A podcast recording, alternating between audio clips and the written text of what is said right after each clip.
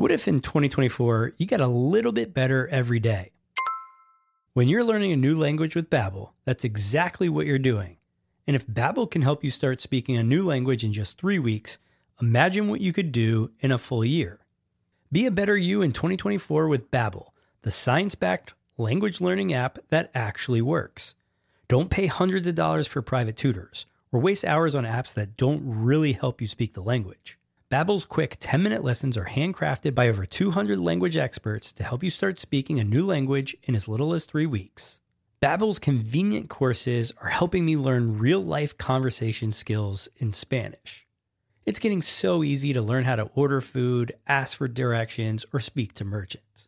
Studies from Yale, Michigan State University, and others continue to prove Babbel is better. One study found that using Babbel for 15 hours is equivalent to a full semester at college. Babbel has over 16 million subscriptions sold. Plus, all of Babbel's 14 award-winning language courses are backed by their 20-day money-back guarantee. Here's a special limited time deal for our listeners. Right now, get 55% off your Babbel subscription, but only for our listeners at babbel.com slash SPP. That's right. Get 55% off at babbel.com slash SPP. That's spelled B-A-B-B-E-L dot com slash SPP. Rules and restrictions may apply. The podcast where we talk to smart people, but not necessarily done by smart people. That is an awesome question. This one goes down probably on one of my top five. Hey, I like nutrition. I like to eat food. This is the coolest thing ever. We're going to do this forever. I wish I paid more attention in that class. You know, I'm going to be honest, I don't understand that. As a man, I just I don't get it. Welcome to smartpeoplepodcast.com. Hello and welcome to Smart People Podcast, conversations that satisfy your curious mind. Chris Stemp here, as always. Thanks for tuning in. I know that a lot of you listening are curious overachievers who want to put your stamp on this world, who want to have impact. And I also know one of the greatest things that prevents that from happening is perfectionism. And that's what we're discussing this week on the show. And I specifically like the angle we take with our guest this week because it's talking about the idea how perfectionism can be a trap. And I think we all feel that at times. You know, I've seen in the corporate world how often we are pushed to be perfect, to always receive feedback, to execute on the razor's edge, all in the name of incremental gains. And I'm not saying it's wrong, I'm just saying it takes its toll. This week on the show, we are interviewing Thomas Curran on his brand new book, The Perfection Trap Embracing the Power of Good Enough. Thomas is a professor of psychology at the London School of Economics and author of the landmark study that the BBC hailed as the first to compare perfectionism across generations. His TED Talk has received more than 3 million views, and he's been featured all over the place for his work. This interview in Thomas's book is meant for anyone who has ever felt overwhelmed by the often soul crushing need to not just compete and not be great, but to be perfect. And what I think you'll find, and I hope you'll find, is this conversation gives you the grace to realize you can accomplish in a more sustainable way. Here it is my conversation with Thomas Curran on his new book, The Perfection Trap Embracing the Power of Good Enough. Enjoy.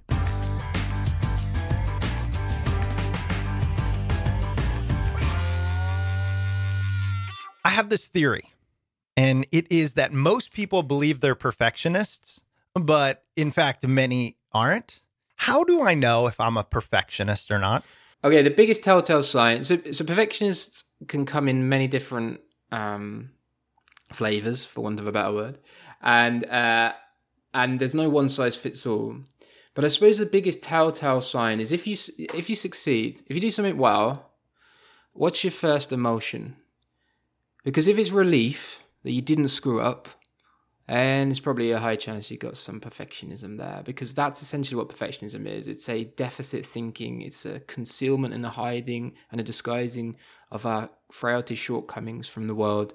Um, and so all we all we really care about is not screwing up. It's not really about success. It's about not screwing up. And and and if you feel that relief when you've done something well and not that pride and that you know real sense of accomplishment then it's then yeah you might be a perfectionist We've been talking a little bit before hitting record, and you seem to me to be a kind of laissez-faire, you know, let let happen what happens and look uh, so how do you write about perfectionism yet have this persona of what happens happens? Well this has been a very uh, this has been a retrospective fit of my life story as i as i tell it now but certainly during my earlier years um, when i was making my way i would consider myself to carry with me perfectionistic tendencies um, I think it's an interaction between genes and culture. So uh, we are born with perfectionistic tendencies, but we, we exist in environments that emphasize and amplify those tendencies all the time. And for anyone of your listeners, I'm sure they can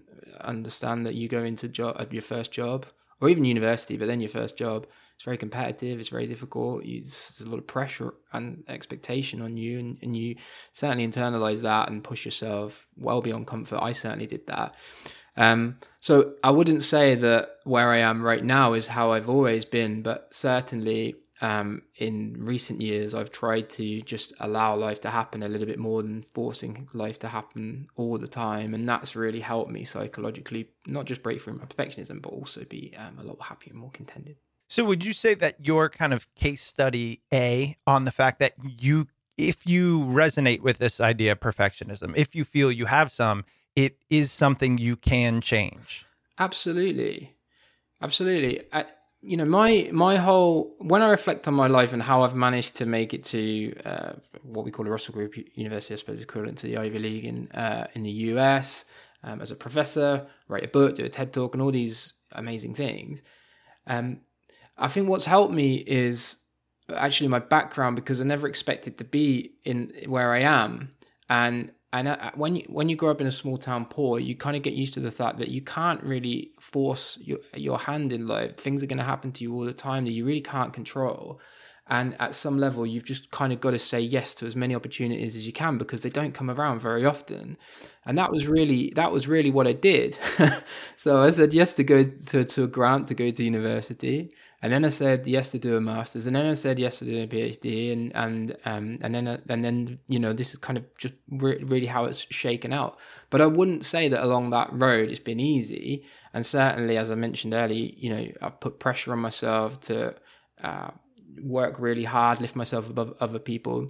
So yeah, of course, there's hard work in there. There's a lot of stress and anxiety, of course there is, but there's also this element, as as we mentioned, about having to just let life happen to you a little bit and it, for me, it's worked out really well. You and I were talking about this a little bit that you, given your upbringing, you didn't necessarily have a path, a plan. You went with the flow to some extent. Again, not insinuating there wasn't hard work, but you didn't say this is my five year, 10 year, 15 year. And I think too often today we get told that if we don't have a plan, somebody else will create the plan, and that somebody else will not necessarily have your best intentions in mind. And I don't know if I agree with that, but I don't hear the counter argument often. So if you could tell us your beliefs on, you know, how do you let things happen, but also uh, trust in a decent outcome? Well, you can never know the outcome. And I think that's the thing. You, you kind of got to let that go a little bit um, because anything can happen. You know, grief, heartbreak, sadness, health scares.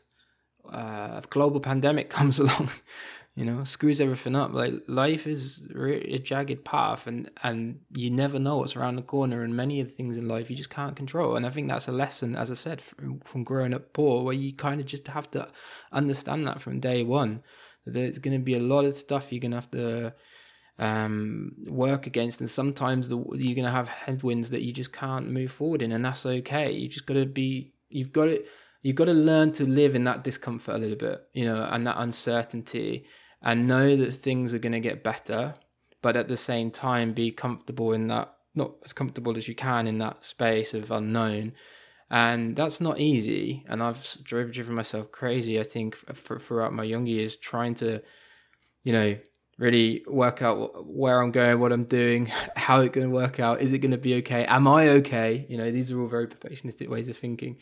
Um, but it's really only been in recent years, by the way, which having the privilege of comfort, that's to say, being in a middle class world now, having um, a level of uh, um, uh, pay and uh, wealth that allows me to, to think like that. I, I, have to also add the caveat: this is a very privileged way of thinking, uh, because uh, you know that when you're not quite so privileged, it's really difficult to, oh well, you know, let's let let fly half, and what, what will be will be. I mean, that could be the difference between losing your tenancy or uh, you know what I mean, being out of a job. So I, am always very. It's always really difficult this for me when I reflect on these experiences because you know, by the grace of God, go out. Things could have turned out way differently for me, and and they did for a lot of my friends who, you know, have ended up in uh, more difficult circumstances. So you know, it's that's the thing about life. You know, there is hard work, of course, as you mentioned, but there's also a lot of luck. There's also a lot of happenstance. There's also a lot of being in the right place at the right time, meeting the right people. Uh, you know, the, these are these are things that again you have to remain philosophical about them because sometimes you just got lucky, and that's also a, a, a way that you can feel gratitude too, and like you know that you're here and it's everything is you know happens. I'm you know, I'm a scientist. I don't believe in fate, but but sometimes life shakes out in ways you didn't expect and that's nothing personal. That's just the way. That's just the way the wind blew. Uh, and so also, I think that helps. You know, me as well psychologically understand that you know I'm, I'm really privileged to be where I am, and there's some gratitude there for that too. Where do we go? This is responsible control, and this is over control. Yeah, and but everything in moderation. So everything that I've just said about letting uh, the course of life unfold doesn't mean that you can't work hard doesn't mean you, you can't be ambitious doesn't mean that you just allow whatever's going to happen to happen. You you, you can of course have agency and um and you know you look at many many successful people yes they had luck happenstance all the rest of it but they also work really really hard. It's a combination of the two. And the the line i think is really everything in moderation. Like it's like anything, like the growth mindset. Take the growth mindset. Great thing, you know, focusing on your efforts, um, working on developing your talents. All of these things are great, great. But taken to the extreme, like if you force yourself to grow at all times in all places, no matter what, well, of course, that's perfectionism because it doesn't let you stop. So you have to. I think in this, I, the the thing is, in this society, everything is about maximization. Everything is about improvement, doing better, being better, being somebody, being anybody but but the person that you are right now in this moment, uh, because there's always more, and that that is a you know just as much as a, of an impact on people's perfectionism as it as you know this idea that we can be the author of our own destiny or that we control everything. Um, so I think I think. I think it's about moderation. It's about understanding that there are limits, that we're just human beings, and our resources are not infinite. Of course, they're not. Uh, and being happy, you know, being content with that, that, being okay with that, knowing that Sometimes we're going to have a nice tailwind. That's great. Work as hard as you can to maximize it. But then sometimes it's going to be a headwind, and that's also okay. We need to learn to be comfortable with that. Standing still is not shameful. And even regressing, some you'll wake up one morning, you go to a go to work, and you realize you didn't know as much about a, a thing as you thought you did, because someone's come in the door and told you something that you didn't know you know, again, these are just normal, natural experiences of, of, being a human being who's, you know, on a journey, on a path to somewhere. And uh, it's, it's all part and part of the process. And if we try and push and do more and have more, be more all the time, um, then that's a really exhausting place. This episode is brought to you by Rocket Money. If I asked you how many subscriptions you have, would you be able to list all of them and how much you're paying? If you would have asked me this question before I started using Rocket Money, I would have said yes. But let me tell you, I would have been so wrong.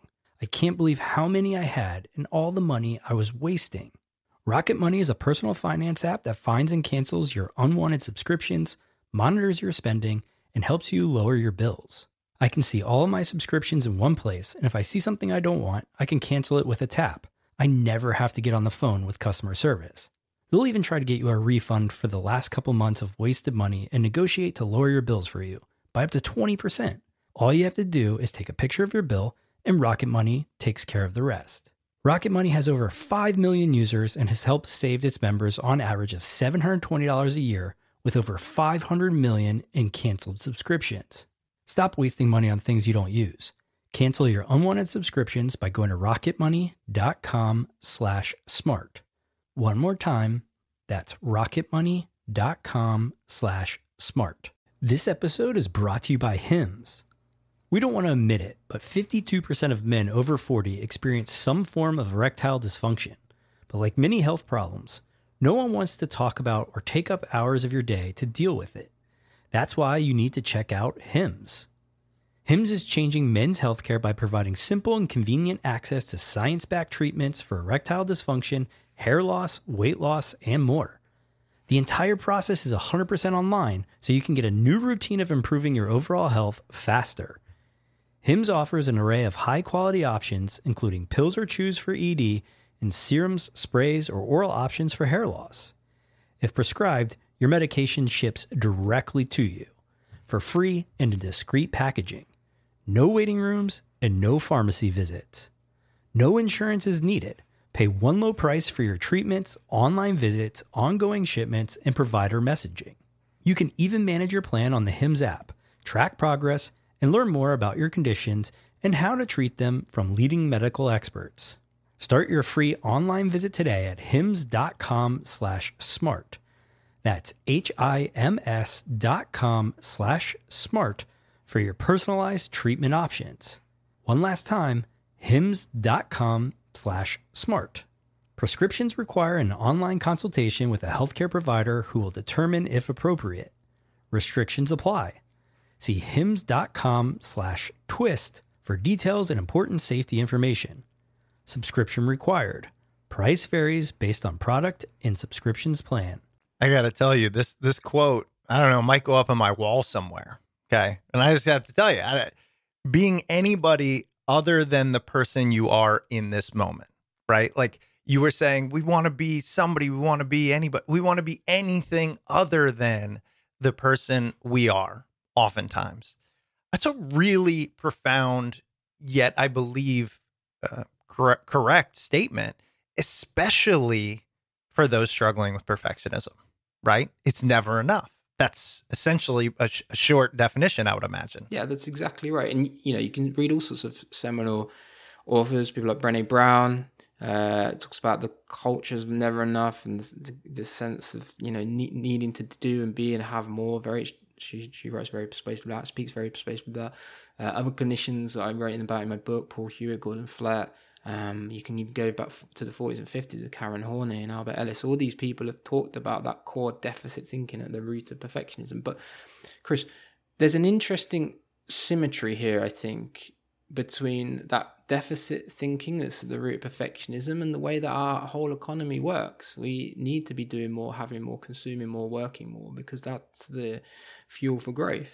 Um, if we weren't doing those things, we weren't purchasing, we weren't consuming, we weren't producing, we weren't working, then the economy was spiraling into recession in rather short order. So that's why advertising keeps us on our tiptoes. That's why social media bombards us with targeting ads all the time. That's why we're taught to work hard to get through very competitive college and uh, schooling uh, college system. That's why the grind and hustle is at the part, uh, real core of our working identities because we have to be kept doing more, working harder, consuming more, uh, held in a state of deficit.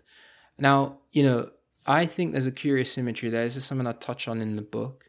Because, yes, as I mentioned, perfection is genetic. About 30 to 40% of perfectionism is genetic. But the rest is explained outside in our wider environment. And all I see right now, when I look out into the wider environment, is perfectionistic fantasies about having, doing, being more. And I think that this is something that's very much amplified and um, uh, emphasized in modern culture for sure. Speaking of culture, you told me prior to recording that you live in London. You're from London. That's right. Yeah, I'm based in London. Okay. And you're finding a greater resonance in the US with this idea of perfectionism. You're far more global than I am, so I'm just going to open it up. Like, how do you see that? And then what do you think it means? Okay, thank you, Chris. If you pay me as an international player, I'm not really sure. There you go. Uh, Just go with it. I'm Just go with it. but anyway, I mean, look, you live in London. You're in Canada right now. I mean, yeah, yeah, it's true. Um, okay, well, maybe I am. All right, let's go. Um, okay, so yeah, I'm definitely seeing much more uh, enthusiasm for the topic in the US. 100. Um, percent Not to say that I don't uh, read about it, uh, work with people who are perfectionistic in the UK, and, and get asked a lot of to do a lot of things in the UK, but certainly in the US, people are really interested in this. Like they really want to know what's going on here because I think, I think the US, unlike any other place on the what in the world, is is um, is hyper competitive, individualistic. But these are virtues, by the way. These are things that the US holds to be really important to the national psyche and the national identity, um, which is great. You know, it, if you look at across the uh, history, you can see it's, it's driven so much economic uh, uh, innovation, advancement, economic growth, and no, you know, US today is uh, a powerhouse still um, and a success story of what um, an, uh, an economy that's driven by these principles can create. But let me just say also at the same time, we now are in an era where economies are, are slowing secularly. Um, and it's becoming more difficult to eke out even more growth because you know we're a plateau we're trying as hard as we can to hump the credit pump to push as much money into the system as we possibly can to try to squeeze as much as we possibly can out of workers um, and revenues through all sorts of different ways of advertising products and all the rest of it. And america is a real interesting case study in how that uh, fixation on profit and money has kind of infiltrated every sphere of life from uh, the online realm to uh, in our communities and um, and, and these you know it's unlike any other country in that respect. Um, and so I think perfectionism here is is really live because those pressures to be more, have more, do more, work harder um, inside an economy that isn't quite growing as fast as it was when uh, when those ideals were giving something to back to people. You know, you had a burgeoning middle class, the affluent society. You know, the average Joe ha, um, was celebrated with some, you know, the Flintstones, Jetsons. These are the kind of in the 40s, 50s, 60s. These were like the celebrated um, people in US culture. But now it's the 1%. Now it's the unicorn achievement. Now it's the Kardashians.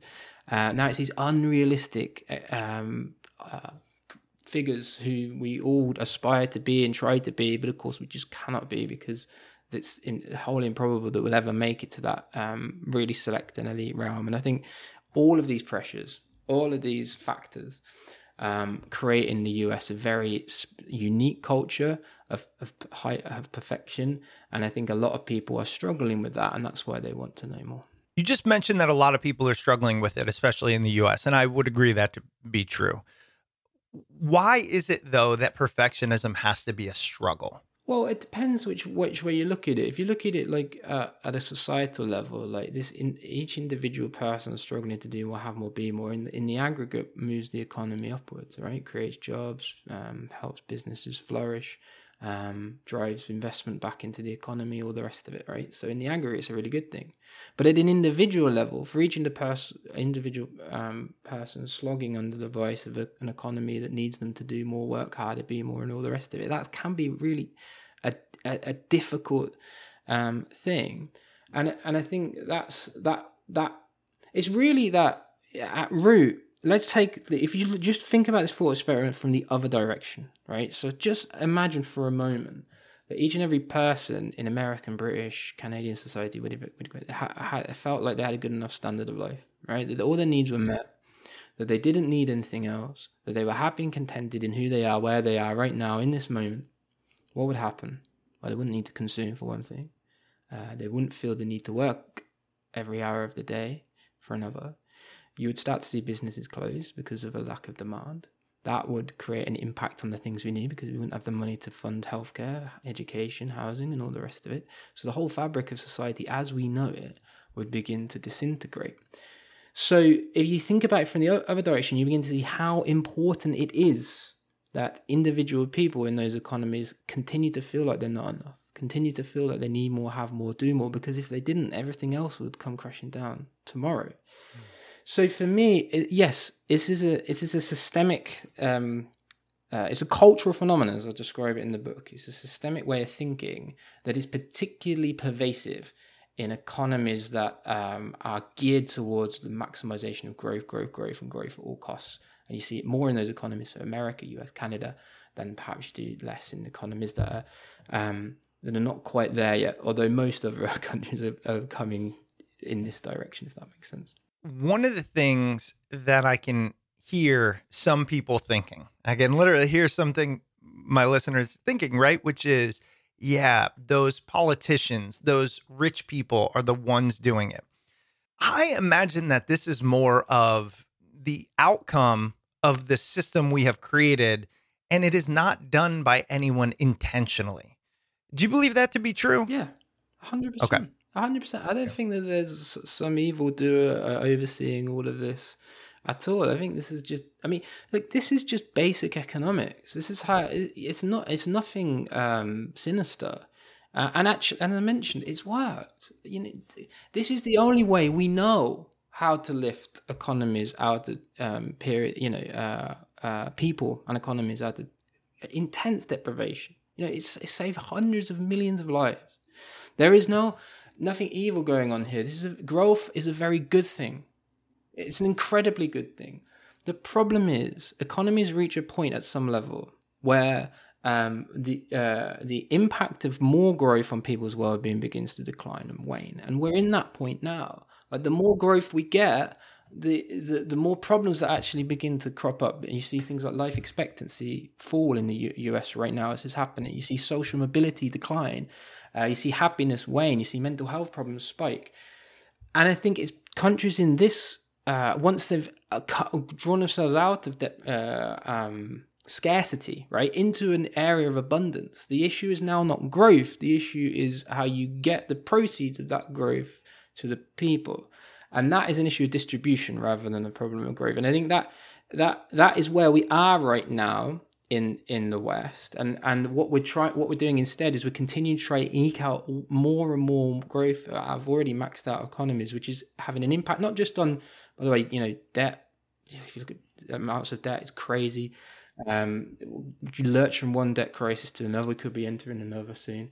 Uh, you've got issues about around planetary limits too, like the the over exploitation of uh, fossil fuels to generate this growth, which is having an impact on uh, the environment uh, as we as we see all around us, uh, and but also people. Right, the more you try to squeeze people relentlessly, the more that's going to impact on them. And so I I, I just think we in rich developed countries, our problem is not necessarily a growth problem; it's a distribution problem. That's not to say we shouldn't focus on growth. We should, but that's also but we also need to work out how we make sure that the abundance that we have managed to accrue is shared. Shared within the country or shared globally? Shared within well, yeah, okay. We're moving. I mean, and I don't, I don't want to go no, too you, you're far right. down yeah, because yeah, this is, No. it's, a- it's an absolutely adequate question. Um, I, I, my position is we need to be the countries right now that are in the developing world need to be encouraged and, and given the tools to grow, and there should be no limits on that growth because that's so important. Countries uh, in the developed world that have reached a period of abundance, well, within those countries, we need to figure out how we can, how we can, you know, we, how we're how we're able to distribute the proceeds of that growth more evenly, uh, because I think that will solve a lot of the problems that we're seeing. Um, and also, you know, figure out how to prioritize growth in areas that need to grow, like green, technologies and all the rest of it, and uh, and AI and and all of these things that can make our lives manifestly better by doing all the drudgery of work and giving us more time to do other things that we would enjoy, right? Um, so those things absolutely need to grow, grow, grow, grow. But then there are other things that like, are very polluting or that are uh, predatory that perhaps we, we might say, well, the, these sectors may have to degrow or whatever. So there's a kind of a balance that needs to be struck. Um, but we're not, I suppose what I'm saying, we're not thinking about that. We're just thinking about how we can grow, grow, grow. And I think that has knock on impacts. And one of them is perfectionism, but there are all sorts of others. Well, and if if you're listening, going, man, we've come some way from perfectionism. I have two things to say. One, we're going to dig back in, but two, it's all it's all tied, and I just can't help it because this is a fascinating discussion that I wasn't anticipating, but I'm glad we went to. And here's why: I'm currently on the final week of a one month paternity leave. So I, we've got a three week old, and so I haven't had to work for three weeks, coming on four which is a, a long span, especially in the US. Like there, there are people who go their entire working life and never take a month off straight. And it has been a very saddening month. And here's why I have done more in three weeks for myself, for my joy, for my health, for my family in three weeks than I've done in the previous three years easily, which is what I believe to be life. And what I've realized is exactly what you're talking about, which is this should be normal for us. We should be able to have this. We, especially in the US, I'm, I'm speaking here because this is what I know, but we have the resources and the capabilities to make this happen. And I believe the reason we're not is for exactly what you're talking about, right? Because if everybody were to do that at different times, we might lose 1% growth or something. Not 90. We're not we're not regressing. We're just not exponentially progressing. And it reminds me of there was this futurist I read about long time ago. He said, you know, by 2000, a third of our time will be spent on work. Um, uh, you know, in comparison, a third will be spent on hobbies and a third will be spent on relaxation. And in fact, the opposite has happened, right? We're working harder. And I just, all of it seems backwards, but it it is feeding into exactly what you're talking about, and it's frustrating. yeah, it's it's crazy that John Maynard Keynes wrote a, a very famous note to his uh, grandchildren, uh, where he predicted that uh, this was around the 40s, 50s, something like that. I can't remember exactly the date. Uh, where he predicted that technology would advance to such an extent that we would spend more time in our communities with our friends and our families than we would at work because we wouldn't need to work because machines would be doing everything for us, right? And you're absolutely right. the opposite has happened. Now we have an opportunity with AI actually to reverse that, exactly. reverse that trend, which I really think right. we should jump on. Like everyone's so scared of AI, but I'm, I, I think if we can use it right, we can really uh, it can bring so it can enliven our lives in so many in so many ways because it doesn't it won't take. But we won't. well, we won't. You know we won't. Well, this is why I bought Amazon, Microsoft, Tesla. I bought the stock not because of the company, but because I have this negative view that there will be a monopoly. Whoever gets there first to some extent, and they will exploit it. And now the richest person will be worth a hundred billion, not five billion. And and and that's what frustrates me it's frustrating, but I, I really think there's an opportunity. I, I and and and the problem is like you're right. At the moment, the way the economy works is that all of those productivity gains will be siphoned upwards towards whoever is the first to win the race. Like that's how it works. But I think, I, I hope, and the optimist in me hopes that if we can just use these technologies in ways that uh, free us all from the drudgery of work, and, and there's almost like an AI dividend and you can you can implement that in many different ways. Some say you can implement like a UBI, you can put a uh, floor under deprivation, or you can uh, you or or you can simply just allow people to share jobs. For instance, right? Do part time, but people uh, uh um, because you know AI is doing more jobs, it means you've got less work available. So everybody kind of does part time work instead of full time work, right? So there's all sorts of ways that you could use this to really uh, give us more time back, like just in the way that John Maynard Keynes um, said that we would be using technology. Um, I think it's a choice. It's a choice. Um, and the optimist in me hopes that we make the right one. But I hear what you're saying. yeah. Well, and they may not. You know, you know, no progress happens quickly. There is a quote that my wife shared with me long, long ago. One of the things that made me fall in love with her, and it is, you know, nature does not hurry, yet everything is accomplished, right? And I, I think that we can do things over time and we will go ebbs and flows and we will screw it up. But then in the long run, if it gets better, and I think that we have to at least have these discussions. We have to at least write these books. We have to at least learn about it mm. so that our kids start to be a little smarter, so that their kids start to be a little smarter. So over time, we look back 100 years and we go, man, I can't believe those people did that. Because the truth is, you can say today sucks, but do you want to live in uh, 1923? Absolutely not. And so I think we have to remember that. Yeah, absolutely. And and it's also really important to remember that AI isn't going to rob us of the, AI technologies can only are only can only use what we give them, right? What's available, the information, the machine learning can only draw on what it, what's available right now. It it can't predict anything. It can't make stuff up for you. It can't. It's not a creative or innovative process. Like that's what people do. People take their jobs. Uh, like academics, for instance, we we we create research papers, we develop, de- develop theories, we test data, we uh, come up with new insights into which you know then it's an iterative process. And it's the same with any other job. If you're a marketer you come up with a campaign that's new fresh exciting that brings people along that really sells a product in an innovative way. And it's the same for you know law medicine whatever. All of these innovations require human ingenuity and creativity. None of that goes in this world. But what does go is the drudgery of the of the of the crap tash, you know, the admin, the you know having to schedule meetings, the uh, the the the real like stuff that gets in the way of that meaning and purpose. And that's why I'm so like that's why I think eh, you know technologies can be really helpful for us because it can focus our minds on those that creative side of us, that innovative side of us that really helps drive the economy, whilst also not having to worry about working ourselves to the bone because all we're ever being asked to do is more, more, more, more, more. We can focus on quality over quantity. And I think that's a really important shift uh, in the way we work. Well, I, I don't want to be the pessimist, but I'm just going to tell you, Thomas, that I think what's going to happen is they will offload these menial tasks to AI and then they will just say, you know what? Because AI is doing all that, we only need one person to do the job of three, but now you have to do that higher level thinking times three instead of spending the time creating PowerPoint. But but but that's neither here nor there. Let history be our scorecard. With the last kind of 15 minutes or so, I want to get more granular. And if you've listened to this podcast and been like, dude, how are we talking about perfectionism? I think what we just did is we talked about the things that drive perfectionism on a global level, on a on a countrywide level. I think we've talked about how it impacts humanity, civilization, progression.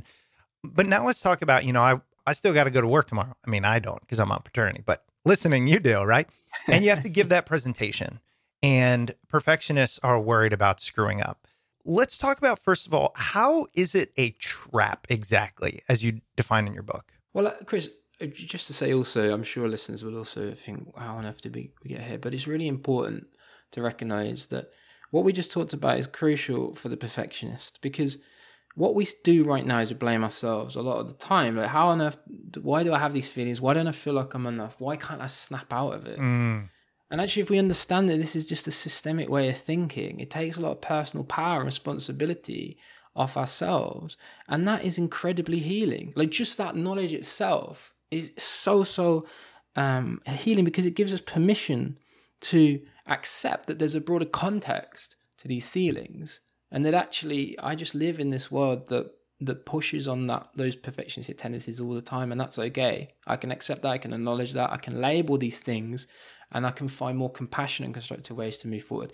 So there there is a there's actually a, a, an important part of discussing those broader issues because they help us break down why does we feel like this which then helps us understand ourselves better which allows us to deal with these tendencies in a much healthier way. So rather than kind of trying to push through, put it all on ourselves, ask ourselves, why on earth can't we snap through this? We can accept that actually sometimes this is just the way it is.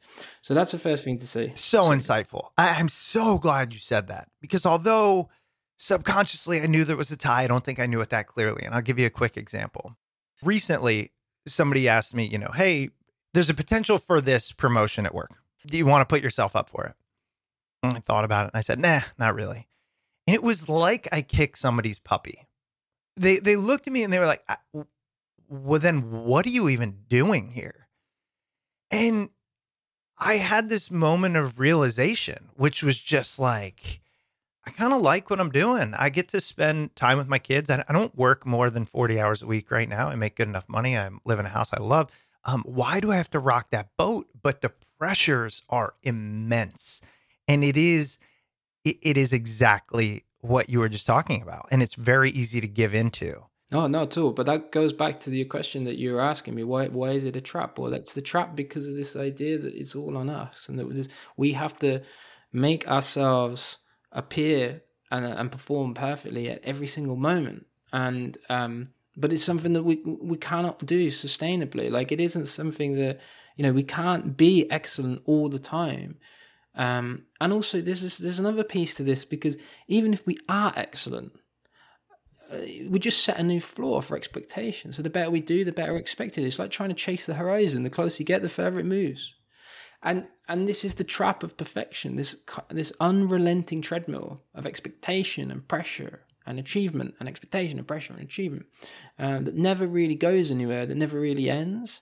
Um, and that's that's that at, at, root, at essence, that is the perfection trap, uh, and it and it's just as much as a personal obsession as it is a societal one. Is that the cure for perfectionism? Is almost gratitude? Gratitude and much like master clinician Karen Horney talked about um, way back now in the 1950s. The, the goal of therapy for, for the perfectionist is to try to return the patient to themselves. And that is really quite a profound uh, uh, that left an impression on me because she talks something about things like self acceptance and whole, a wholehearted commitment to living with all of ourselves and all of our feelings. And by the way, every single one of us will know what this feels like. So if you've ever felt love for a human being, like just in that moment when everything else disappears and all you have right there is that intimate connection of just li- in living inside that joy. Kids do this all the time, by the way. You see this in kids all the time, just completely content with themselves and all of their feelings in that moment, not worrying about anything else around them. There is a human capacity for us to connect with ourselves to such an extent that nothing else matters and that we just live and experience that spontaneous joy that comes with existing. That is what Karen Horney talked about when she talked about connecting with ourselves. Now, of course, look, we're not going to if we don't live in a constant state Yeah. of that Yeah. of that joy, but the the goal is to try and is to try and experience that joy in ever greater regularity. That's the goal, um, and.